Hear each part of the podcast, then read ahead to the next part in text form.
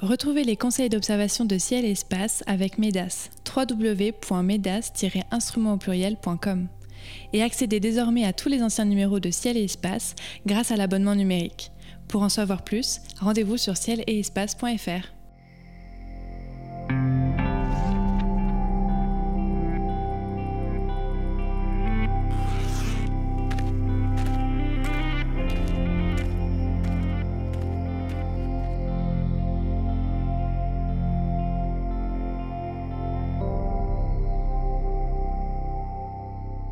Bonjour et bienvenue sur les podcasts de Ciel et Espace pour une nouvelle émission consacrée aux éphémérides. En ce mois de novembre 2022, voici les événements que je vous conseille d'observer.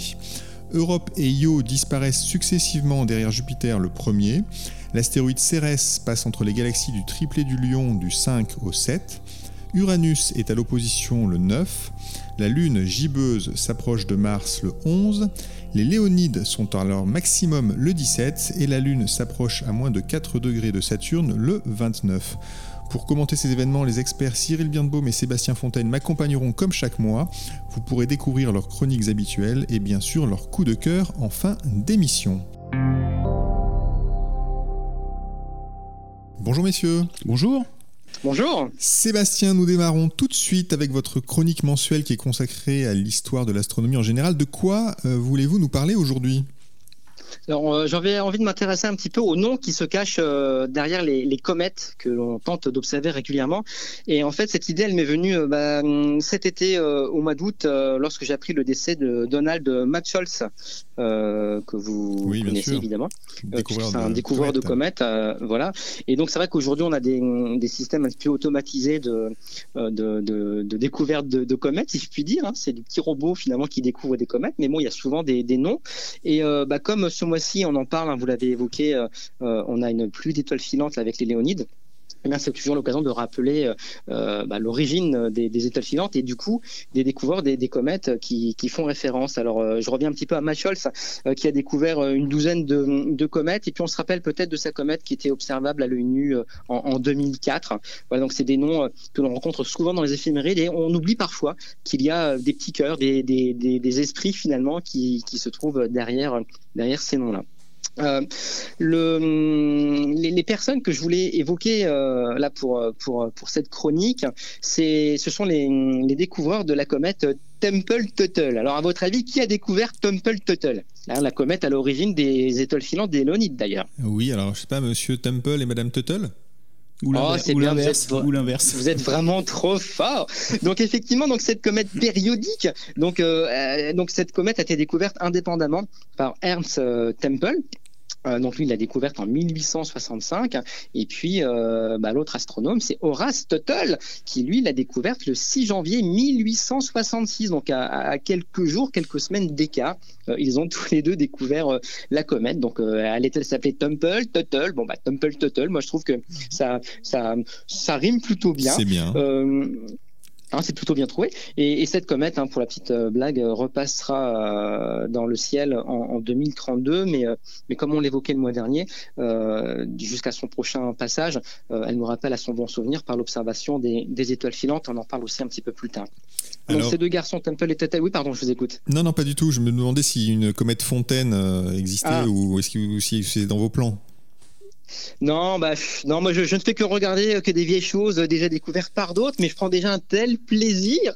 Euh, en fait, peut-être que je découvre des choses, qu'il y a tellement de choses que je ne comprends pas quand j'observe le ciel, mais je pense que tout ce que j'observe a déjà été bien observé et bien compris par d'autres. Mais bon, ça m'empêche pas de prendre du plaisir à regarder.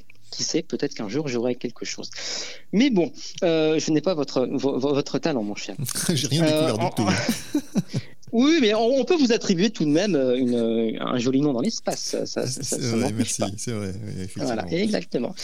Euh, alors du coup, voilà, on, parle de, de, Temple, de Tuttle. Alors Tuttle, je me dis mais Tuttle, ça me parle. Il y a des comètes qui s'appellent Tuttle, mais pas Temple Tuttle. Il y a les Swift Tuttle.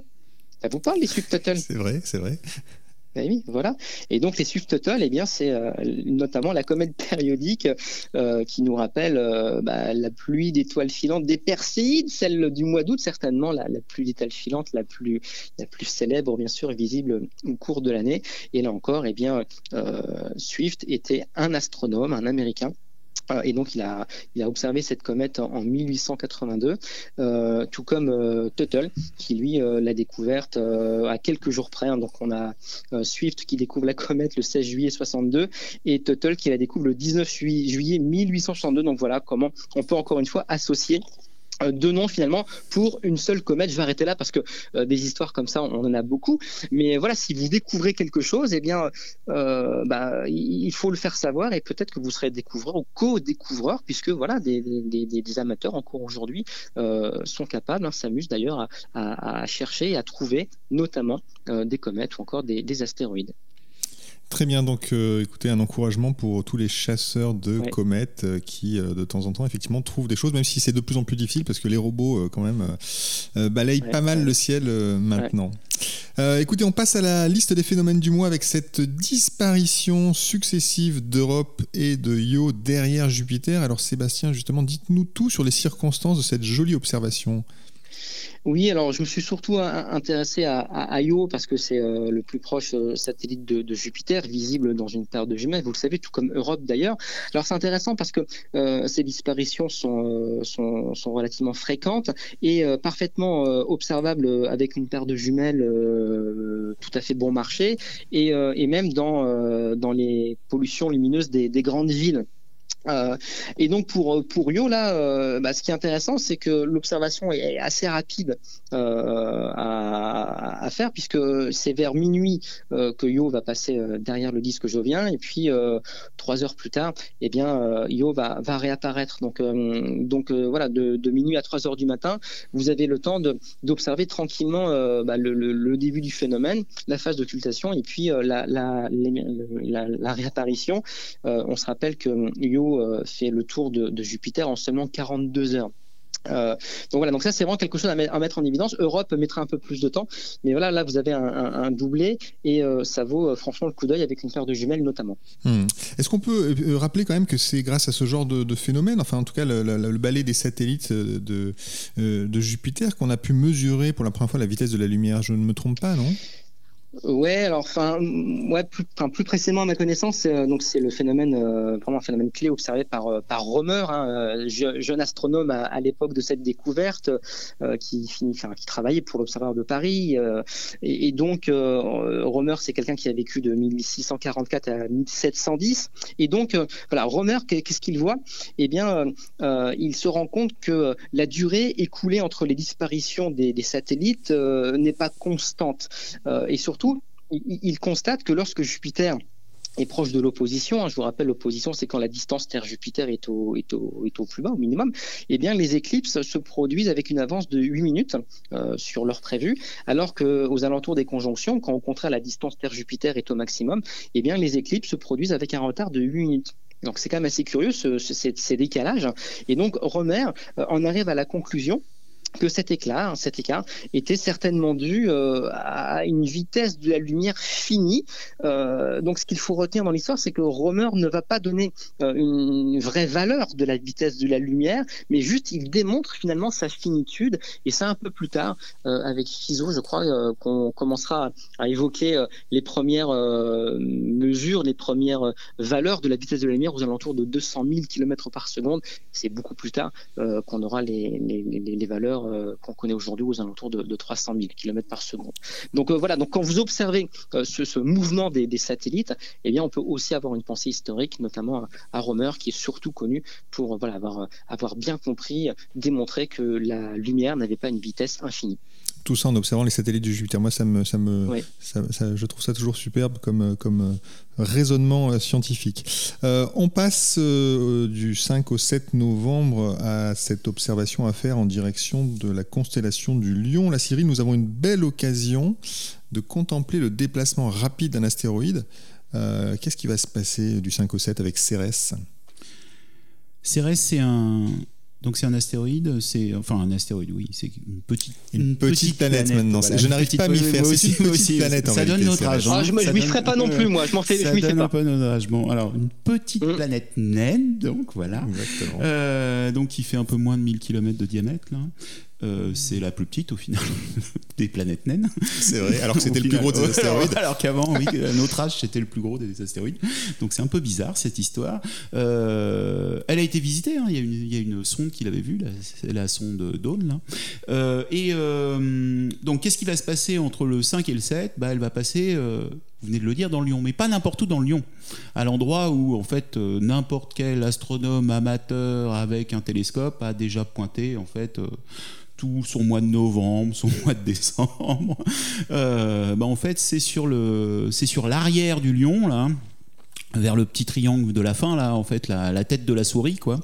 Euh, dessous en fait on a euh... je comprends rien c'est un lion c'est un lapin c'est une souris on, on comprend un, rien ou un fer à repasser hein. ça dépend dans quel sens on ah, regarde c'est l'inverse, ouais. Euh, donc là, on a deux, deux, objets messiers. On a M65 et M66. Euh, juste au-dessus, d'ailleurs, on a une petite euh, NGC. Là. et en fait, au-dessus de cette galaxie M65, là, le 5, bah, vous allez voir un petit point qui est, enfin, un petit point qui ressemble à une étoile, hein, qui est Cérès. Et si vous l'observez au cours de la nuit, enfin, sur plusieurs jours, c'est-à-dire qu'il faudra pointer par rapport les petits points que vous voyez autour de M65 et M66 euh, vous allez voir le déplacement sur trois jours, puisque le 5, ça sera juste au-dessus de euh, M65, le 6, ça sera entre les deux, très proche de la NGC, et puis le 7, ça sera euh, en dessous, ça, sera un petit peu passé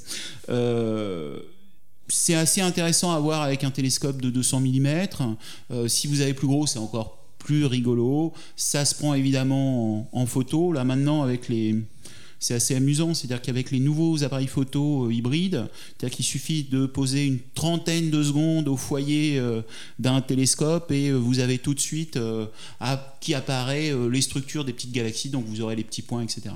Donc ça vaut le coup de regarder. Le seul hic, parce qu'il y a forcément un hic, enfin il y en a deux d'ailleurs. Le premier, c'est que c'est en hiver.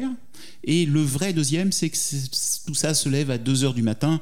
Donc il va falloir attendre au moins 3 heures, voire 4 heures du matin. Il faut être très motivé. Ouais, Très, très motivé en hiver. Là. Euh, d'autant que vous avez la rencontre du ciel-espace quelques jours après, il faudra euh, ah oui, être faudra, en forme. Il faudra être en forme, on peut pas être partout. Euh, il n'empêche, vous avez parlé de photographie, et si on le photographie, disons, deux nuits successives, enfin, ou en tout cas deux horaires successifs oui. pendant deux nuits, est-ce qu'on peut observer déjà Oui, oui, oui, bien sûr, oui, oui, c'est ça ce qui est rigolo, c'est-à-dire c'est de le faire à deux nuits, voire les, voire les trois nuits. c'est-à-dire que si vous posez, alors l'objectif là, c'est pas de sortir, enfin, ça peut être de sortir les galaxies euh, très proprement, mais juste pour montrer donc que il y a un petit point qui s'est déplacé, c'est-à-dire qu'il suffit vraiment derrière votre, euh, votre télescope, votre Schmidt-Cassegrain de 200 mm ou votre Newton de 200, euh, voire même un, peu plus petit, c'est-à-dire qu'une pause de 30 secondes là et vous avez, vous avez tout de suite les galaxies et puis les petits points qui vont enfin que vous pourrez comparer si faire une sorte de flip-flop, fait un flip-flop sur plusieurs photos et vous verrez le déplacement. Et voilà, et vous pourrez comme ça voir Cérès euh, se déplacer dans le triplé du lion. On passe rapidement sur l'opposition d'Uranus, c'est le 9. Euh, Sébastien, Uranus est dans une position favorable, euh, sauf que cette nuit-là, je crois, le 9, la Lune sera très gênante. Bon, Uranus, quand est-ce qu'elle peut être observée ce mois-ci finalement Il faut regarder un peu avant, un peu oh, bah, après. tout, tout, tout, tout, le long du mois. Hein. Mais c'est vrai que c'est dommage, hein, parce que comme c'est la pleine lune, euh, la pleine lune, on va avoir du mal à voir Uranus, sinon on l'aurait tous vu à l'œil nu sans aucun problème. Bah Oula Bah oui, vous savez bien qu'à chaque fois on en parle, tous les ans oui, quasiment. C'est vrai, c'est vrai qu'elle est toujours euh, on, sur sait cette qu'Uranus, pour certains, c'est une planète visible à l'œil Eh nu oui. parce qu'on lit de ci, de là que la magnitude est de 5, 5 6. Donc euh, oui, effectivement, C'est vrai, c'est un c'est astre vrai. détectable à l'œil nu. Sauf qu'en vrai, hein, moi je l'ai pas vu. C'est ça, on en parle euh, très régulièrement Même, et euh, finalement. Euh, oui, même, même plus oui. jeune, même plus jeune, on l'a pas vu. Bah non, même jeune. Pourtant, je suis encore beaucoup Ouais, plus jeune. Enfin, ouais, plus- voilà, plus- depuis un mois. Mais, mais du coup, euh, du coup, non, voilà. Donc, euh, blague à part, hein, euh, voilà, c'est toujours le, le test d'acuité visuelle à, à tenter euh, quand on a, voilà, si on l'a pas vu avant 50 ans, on a, on a raté sa vie. Encore un truc. Tout ça pour dire que c'est une planète que l'on peut facilement détecter dans une paire de jumelles. Aller dans la constellation du, Bélier. Euh, c'est vrai que là pour le 8, euh, bah, la distance Uranus-Lune c'est 5 degrés, on est presque en pleine Lune. Euh, vaut mieux attendre quelques jours que la Lune sorte un petit peu du, secteur pour tenter de repérer Uranus parce qu'en l'espace de quelques jours, la, la, distance va pas trop, pas trop varier. donc c'est une planète qui est assez haute, hein, donc ça c'est quand même plutôt sympa puisque elle est à plus de 55 degrés de hauteur plein sud là en, en milieu de nuit. Donc voilà, c'est un astre délicat à, voir. Bien sûr, à l'œil nu, c'est dur, mais avec un instrument d'observation, euh, on, y arrive très bien. Euh, donc, dans une paire de jumelles, ça ressemble à une étoile, évidemment, mais avec un télescope d'initiation, un 150 ou un 200 mm d'ouverture avec un grossissement d'au moins 100 fois, on voit clairement le disque verdâtre euh, apparaître. Hein. Euh. Et puis pour ceux qui seraient euh, tentés de, repérer euh, les principales lunes qui tournent autour d'Uranus, là il va falloir utiliser un instrument d'au moins 400 ou 500 mm, donc un, bon gros Dobson vous permettrait peut-être de voir les, lunes qui tournent autour d'Uranus. Mais en tout cas, voilà, encore une fois, test d'acuité visuelle voilà, programmé ce mois-ci pour percevoir cette, cette planète. Très bien, faites le test, mais surtout pas pendant la nuit de l'opposition le 9, puisque la Lune sera dans le secteur. On passe euh, au 17, c'est le maximum des étoiles filantes Léonide. Euh, mais là encore, la Lune, elle va, va nous gêner, non Cyril? Bah, Oui, parce qu'elle est là. C'est-à-dire qu'elle est, elle est euh, à 35% là. Mais en réalité, elle va se lever vers une heure, donc ça ne va pas trop, trop nous embêter. c'est clair que vous pourrez pas passer toute la nuit. Oui, mais j'avais pas l'intention. Mais, bon, il fait froid, hein, il, fait frais, il, fait frais, quand même. Euh, surtout que là, c'est pas, euh, c'est pas euh, l'année 2000 avec la pluie d'étoiles filantes où il y en avait trois toutes les deux minutes. Là, on est plutôt sur une toutes les deux trois minutes, donc c'est tranquille quoi.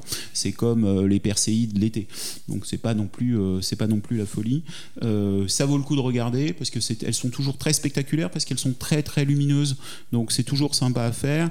Et, euh, et, le truc à faire reste quand même euh, essayer de les. Enfin, bien sûr, de les regarder, mais. Euh, pour les regarder, il faut rester dehors. Donc l'autre solution, c'est de les prendre en photo et de rentrer se réchauffer, de se faire un petit thé. donc pour les prendre en photo, c'est toujours la même technique, c'est-à-dire que c'est très pied, enfin donc quel que soit l'endroit où si possible le zénith un peu un peu dégagé avec éventuellement un premier plan pour que ce soit un petit peu joli pour faire une jolie photo, pas un lampadaire à côté de vous, donc pas la lune euh, dans l'axe non plus, euh, si vous coucher vraiment tard, et puis essayer de faire des pauses euh, assez longues avant qu'il y ait un bouger, c'est-à-dire qu'il y ait un vent, qu'il y ait un filet d'étoiles pour garder les étoiles bien ponctuelles. Et puis bah, vous mettez votre boîtier en automatique, c'est-à-dire qu'en fait vous faites tourner l'intervallomètre pour que bah, tourne tout le temps, et vous montez un peu en sensibilité, vous faites des pauses, on va dire d'une dizaine ou d'une quinzaine de secondes, et logiquement vous devriez en avoir au moins une. si, enfin, si vous avez pensé à ouvrir, à ouvrir au maximum votre objectif. Alors les salles filantes, il faut, le, il faut, le, faut le rappeler, il y a des grands crus parfois. Ah bon, là, c'est pas forcément un grand cru, mais euh, vous expliquiez le mois dernier qu'en fait, la, Terre passait dans, le, dans les seins de poussière laissés par une, par une comète, et quand elle passe dans les régions denses, on a beaucoup d'étoiles filantes, et quand on est dans les régions denses, on en a moins. Mais ça ne veut pas dire non plus région moins dense veut pas dire qu'il va pas y en avoir une qui éclare tout le ciel.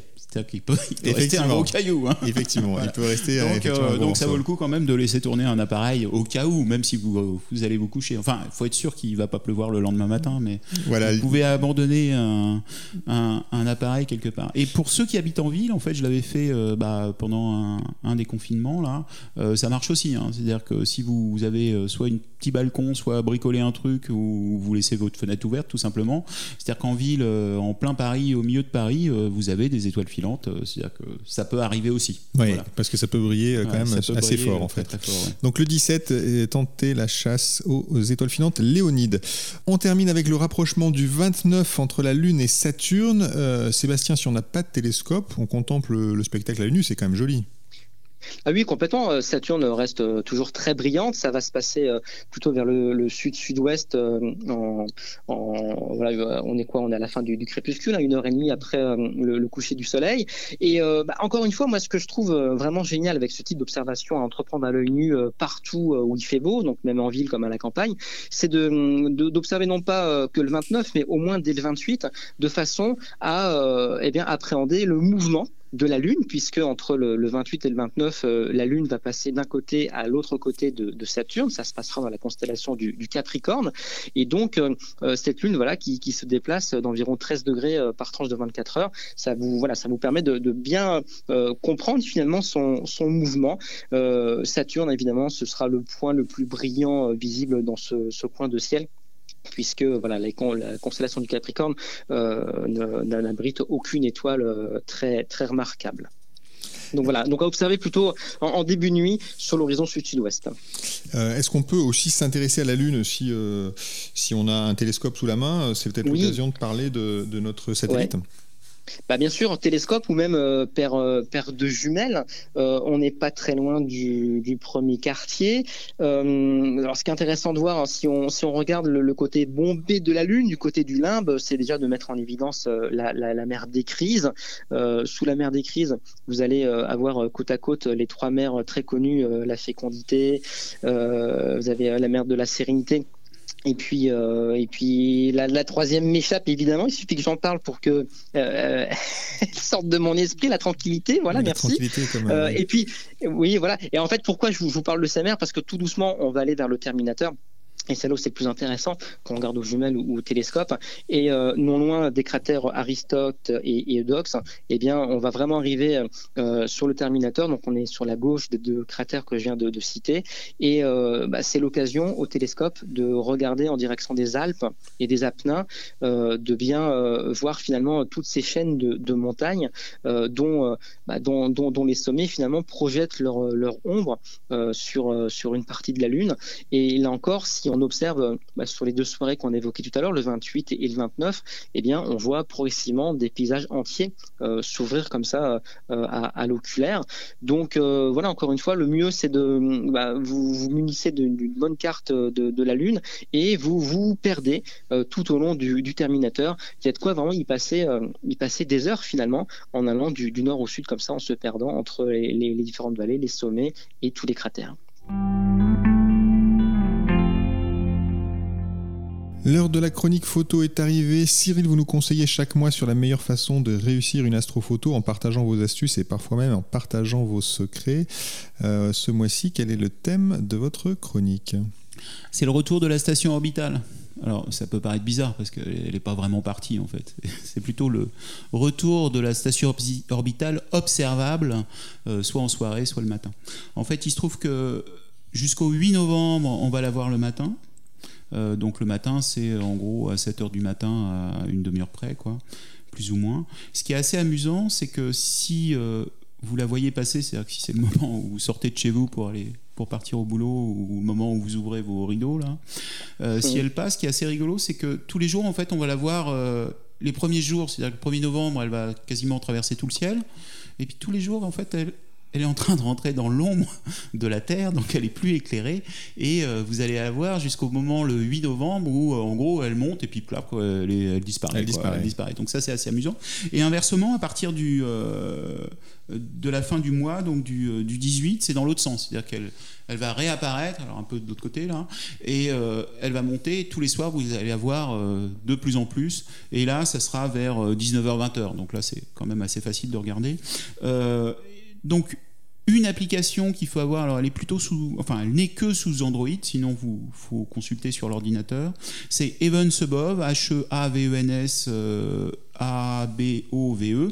Euh, l'intérêt de cette, euh, de cette euh, application donc sur votre smartphone, c'est que vous avez à la fois euh, donc euh, la cartographie euh, en temps réel, vous pouvez dire, bah voilà, elle est là à ce moment-là, ou vous avez la, la, prédiction aussi, mais aussi vous avez en fait une rubrique qui est sur les, sur les événements, donc tout ce qui va se passer prochainement, et vous avez surtout le ciel en direct, c'est-à-dire que en hiver, alors c'est plus facile en hiver souvent parce que c'est plus contrasté, il y a énormément de satellites qui passent. Et bien là, vous les avez en temps réel, c'est-à-dire que vous pouvez cliquer sur le petit point et savoir que c'est euh, Météosat ou un, euh, satellite russe, un satellite américain, enfin la hauteur, si, enfin la hauteur, enfin les caractéristiques du satellite ou surtout pas de caractéristiques, puis là vous en déduisez que c'est un satellite militaire.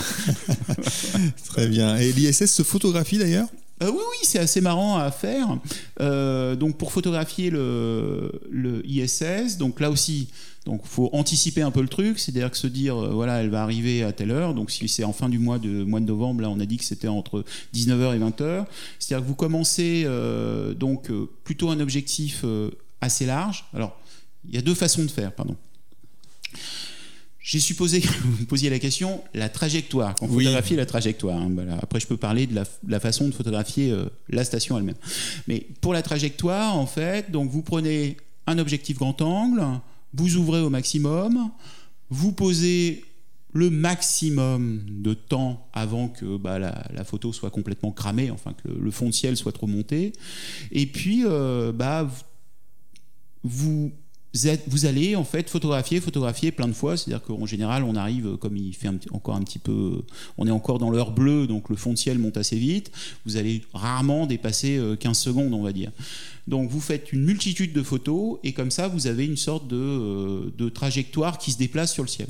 Et puis après vous allez prendre un logiciel qui va vous permettre de radditionner, en fait de positionner les étoiles les unes sur les autres et de radditionner les étoiles et vous allez avoir comme ça le, le trait qui va être la trajectoire de, de, la station qui va apparaître. Sur la voûte céleste. Sur la voûte céleste. Euh, l'autre solution, alors le logiciel là, c'est euh, Star Trek. Euh, qui vous permet en fait d'additionner ces images qui marchent euh, soit sur un, enfin quelle que soit la plateforme. Là. Euh, donc c'est assez facile d'utiliser. On fait un drop des les images et puis il calcule tout seul, donc c'est très très simple. Et sinon, après, si vous voulez bah, prendre en photo la station, bah, le plus simple, c'est d'attendre qu'elle passe devant la Lune ou devant le Soleil. Alors le Soleil, il faut être un peu équipé. Vaut mieux on va dire on va faire pour la lune on va oublier sûr, on va oublier voilà. Sur la lune en fait vous avez une, une appli qui s'appelle Transit Finder euh, qui est plutôt un, site euh, qui vous permet en fait selon le lieu où vous êtes de savoir exactement à quel moment la station va enfin ou pas d'ailleurs passer devant euh, le, la lune. Et à ce moment là bah si vous avez la chance que ce soit à l'endroit où vous êtes ou à quelques kilomètres enfin il vous suffit de vous déplacer bah là il faut prendre un téléobjectif au foyer du, télescope et euh, au moteur, euh, là vous allez très très vite et vous faites une multitude d'images et à un moment en fait vous pouvez avoir soit la station qui se... Alors si vous, êtes bien net, donc c'est grande vitesse parce que ça va très très vite, hein. c'est-à-dire que là il faut euh, être au 4 millième ou au 8 millième sur votre appareil photo et à ce moment-là vous allez avoir la silhouette de la station orbitale si elle n'est pas éclairée, ou sinon justement parce qu'elle est éclairée par le Soleil, elle est en sur, surbrillance par rapport à la Lune.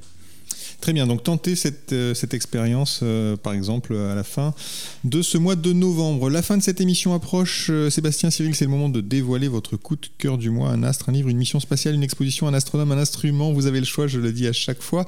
Quel est votre choix, Sébastien? Ah, c'est, il y en a deux, j'ai le droit. oui, alors Peugeot, ouais, Peugeot et Quasar. Ah, ah Peugeot et Quasar, oui, mais alors ça c'est compliqué pour nous là.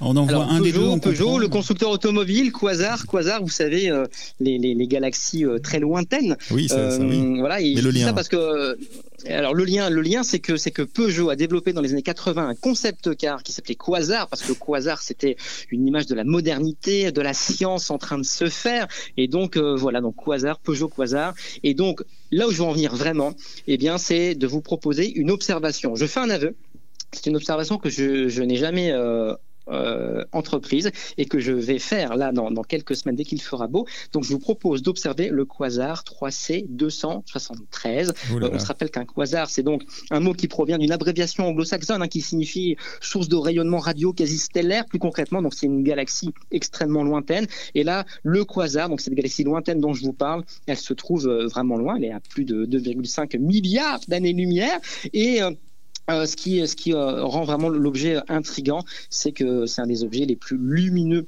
euh, connus dans le ciel. Et si on, rapportait ce quasar à une distance d'une trentaine d'années-lumière de nous, eh bien, il serait aussi brillant que notre propre Soleil. Et maintenant, concrètement, comment observer ce quasar 3C 273 Eh bien, il paraît, il semble qu'un instrument d'initiation quasiment vous permet de, de voir l'objet. Donc, si vous avez un 200 ou un 300 mm d'ouverture, donc 200 mm, c'est vraiment ce qu'aujourd'hui euh, la plupart des gens ont quand il débute l'astronomie, une grande majorité des gens commencent par un 200 mm, eh bien, vous pouvez tenter de, pointer cet objet dans la constellation de la Vierge. Évidemment, c'est invisible à l'œil nu, euh, puisque la magnitude est légèrement inférieure à 13 quand même, mais euh, avec un bon système de pointage automatique, un vivant avec notre temps, comme la Quasar des années 80, eh bien, vous allez pouvoir observer cet objet assez mystérieux dans la constellation de la Vierge. Très bien, très bel objet que j'ai d'ailleurs moi-même observé, euh, je dois le confesser, avec un instrument de 100 mètres de diamètre. Et je vous conseille euh, donc l'observation. Non, c'était c'était avec un radiotélescope, le radiotélescope des Felsberg qui fait 100 mètres parce que c'est une cible de calibration, figurez-vous, pour les radioastronomes 3C 273 en, en astronomie millimétrique. Voilà. Mais je ne l'ai pas vu en, optique. Donc et, et, la voiture, vous l'avez visité la voiture également La voiture, malheureusement, non. Ah, elle est exposée à Sochaux, dans le musée Peugeot. Il faut y aller. Très bien, on passe au, coup de cœur de Cyril. Bah, c'est la rencontre du, ciel-espace. Hein. C'est de nouveau cette année. Eh ça ben y est, ça arrive vite. Hein, c'est le 11, 12 et 13 novembre à la Cité des Sciences et de l'Industrie. Euh, bien sûr, on a euh, les guest stars. Euh, classique. On va avoir cette année euh, Françoise Combe, on va avoir David Elbaz. On a toute une partie showroom alors pour les, personnes qui ont envie d'acheter un instrument ou de pouvoir comparer, de voir si ça rentre dans leur coffre de voiture. Oui, ça vaut le coup de venir voir parce qu'il y a de belles bêtes quand même. il y a des hein, trucs un peu euh, gros. Ou ceux qui ont prévu d'installer au fond du jardin un, abri euh, pour, pour télescope. C'est vraiment le moment de venir, c'est le moment de nous rencontrer déjà. c'est le moment aussi de faire des ateliers il y a pas mal d'ateliers. Et puis, il y a toute une partie qui se fait aussi dans le musée, à la Cité des Sciences et, de l'Industrie. Il euh, faut savoir que le billet des rencontres cette année permet de monter dans le musée. Et dans le musée, vous allez avoir une quantité d'animations, euh, que ce soit pour les grands, pour les petits.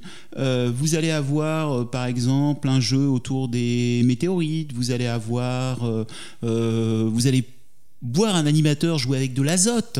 Vous allez avoir euh, David Elbaz qui euh, le voilà, je sais plus, je crois le samedi soir. Voilà, le samedi soir, après la fermeture, va faire un spectacle dans le planétarium qui s'appelle Magie Cosmologie. C'est-à-dire qu'il euh, est avec euh, Marc Fell, qui est un magicien, et le magicien fait un tour de magie, et euh, David l'explique par la physique et l'astrophysique. Donc ça vaut le coup de venir. pensez à réserver assez vite, parce qu'il n'y a pas tant de place que ça, hein. il n'y a qu'une seule séance. Donc n'hésitez pas, on va avoir, pareil, le même jour, le samedi, après, le samedi vers 13h, aussi au planétarium, on aura la chance d'avoir euh, Thierry Legault et Jean Mouette qui vont nous parler aurore boréale, puisqu'ils ont filmé des aurores en 360. Donc on va les voir en, temps réel, en quelque sorte. Donc là aussi, ça vaut le coup d'aller à leur rencontre. Et puis, euh, bah, vous allez avoir tous les rédacteurs de Ciel Espace, tous les membres de l'Association française d'astronomie. Euh, donc le week-end à ne pas rater, le 11, 12, 13 novembre, porte de la Villette à Paris. Tous à la Cité des Sciences et de l'Industrie. Les éphémérides de Ciel et Espace sont terminés pour ce mois-ci. Merci à Sébastien Fontaine et à Cyril Birnbaum pour leurs précieux conseils d'observation. Merci à Nicolas Franco qui était à la technique comme chaque mois. Elle était présentée comme David Fossé. Nous vous donnons rendez-vous au mois de décembre, au RCE évidemment aussi. Et d'ici là, si ce n'est déjà fait, abonnez-vous à Ciel et Espace ou précipitez-vous en kiosque pour découvrir notre hors-série consacrée à l'exploration spatiale européenne. Bonnes observations et à très bientôt.